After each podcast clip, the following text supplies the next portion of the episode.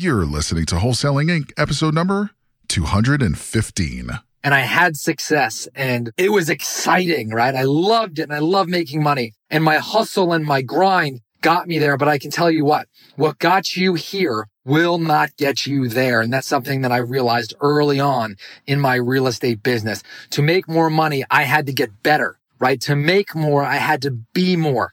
This is game changing information guaranteed to raise your real estate wholesaling business with actionable steps you can take immediately to navigate the ins and outs of wholesaling and start making money today. Bam! Join us as we put our guests in the hot seat and dive deep to dissect their strategies for success to enable you to duplicate their results. Investor Grit presents Wholesaling Inc the only show dedicated to making you a fortune in wholesaling with your hosts, Tom Krol and Cody Hofhine. Hi there, this is Todd Toback, and welcome back to our very special series on taking your real estate wholesaling business to the next level. Now, this is the second episode in a five part series. So if you have not listened to the first episode on evaluating where you are, on telling the truth, Okay. You've got to go back to that first episode in this series and start there so that you can evaluate where you are so that we can take your business to the next level. Now, please do not skip this step. Okay. Now, if you are, have been doing deals and you've been successful and you've made money and you want to get to that next level, but you feel stuck, right? You feel overwhelmed. You've been working hard. You've been running around like a chicken with your head cut off and you just can't get to that next level. This podcast series is for you. I am so passionate about this subject because I was a brand new wholesaler once and I had success and it was exciting, right? I loved it and I love making money and my hustle and my grind got me there. But I can tell you what, what got you here will not get you there. And that's something that I realized early on in my real estate business. To make more money, I had to get better, right? To make more, I had to be more. I had to really elevate my skills and my viewpoint and be a better leader. And so if that's you, if you want to get better, if you want to make more money, if you want to have more freedom, if you want to empower others and, and have more free time, then this podcast episode is for you. Now, reminder, make sure to start on that first podcast episode. This is number two. So the first place where I'm going to start actually getting into the nuts and bolts of taking your real estate wholesaling business to the next level is marketing, right? Leads are the lifeblood of your business. And so, you know, many times people treat the lifeblood of their business with such a casualness. It's a shocking they're still in business. And I can tell you that was me, right? I, I remember I was sending out, uh, sending out RAM, right? We call it random acts of marketing. And I was wondering why my leads were inconsistent. And so what I'm going to ask you to do is take a look at your business and take a look what your last six months of marketing has looked like, how often you've mailed and how much you've mailed, or if you were, you are cold calling, take a look at your cold calling activity, or if you're doing pay per click advertising on how often your ads were running and take a look at what that looks like.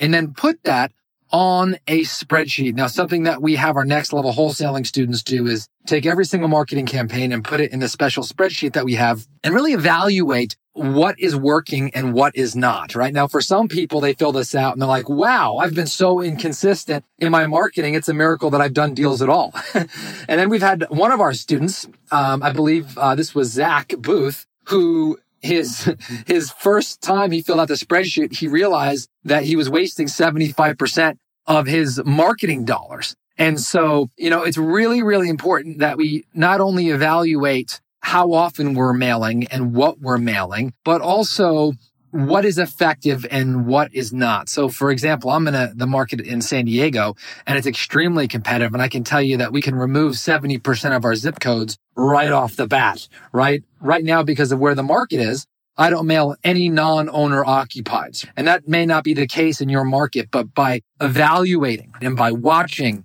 and by looking at the numbers and tweaking, you can start to take out the most unprofitable marketing and then start to laser focus on the big time returns, those juicy, juicy, juicy lead sources, right? The juicy zip codes and the juicy sellers and the juicy price points where you can invest in that money and the money's going to come right back. So wouldn't it be beautiful if you stuck a dollar in an ATM machine and every time you did that, $10, would come out, right? How many times would you do that deal, right? I do that deal a ton, but you have to pay attention to which machine you're putting your money into. Because if you're putting, you know, a bunch of dollars into a bunch of machines and they're not spitting out more money, okay, that will destroy your business. On the other hand, if you are strategic and you know how often you're marketing and you know which list that you're marketing to, okay, then you are going to see some exponential results and completely dominate your competition. I guarantee you, your local competition is not looking at marketing like you are. They're not measuring their progress. They're not measuring, you know, which zip codes don't work or which are the most effective and the secret lists. And they're not thinking, Hey, what can we do to innovate and grow? They're not doing that and to stay ahead of the curve and to stay on top of your game and take your business to the next level. You've got to measure. Now you may be thinking, Todd, whoa, this sounds hard. Okay. Or I don't want to do this or this is not in my skill set. Guess what? If this was in your skill set, okay, you probably wouldn't be an entrepreneur. I think most entrepreneurs, they hate data entry, right? They hate going to find data. They hate looking at the numbers, right? We just love to throw, you know, throw out a mailing and, and we know that we just kind of made more money than we did before, right? That's a natural skill set. But one of the secrets I learned is that if you take this out of your hands, if you happen to do it automatically and to give it to someone who's capable, who you trust, this can be so easy. Okay. So in your business, okay, what we do is we encourage everybody in next level wholesaling to hire a well trained, top notch, qualified virtual assistant who can handle their marketing and tracking for them. Now, it doesn't have to be a virtual assistant. It could be your personal assistant local. That's fine too. But if you train somebody to do this, they will do it better than you. Okay. So right now in our business and our next level wholesaling students is they have their marketing going out every single week. Leads are coming in. The marketing is tracked. They're getting reports. They're investing in the marketing that works. They're removing the marketing that doesn't, right? They work with what's profitable and they cut the things out that are not profitable like a cancer. Now, because they're not wasting money on marketing dollars, right? They can innovate and move fast and automate and pivot where they need to because they're not wasting marketing dollars. Their profitability is through the roof. And that can be you with this one small habit. Okay. So here's your homework. If you're listening to this and you've already assessed where you are in your business from the first episode, I want you to take a look at your uh, marketing for the past six months. Okay. Write it out. Tell me where you are, right? All the marketing campaigns, have they gone out consistently? Do you have them on a calendar? What worked? What didn't? What zip codes could you remove? What lists could you remove?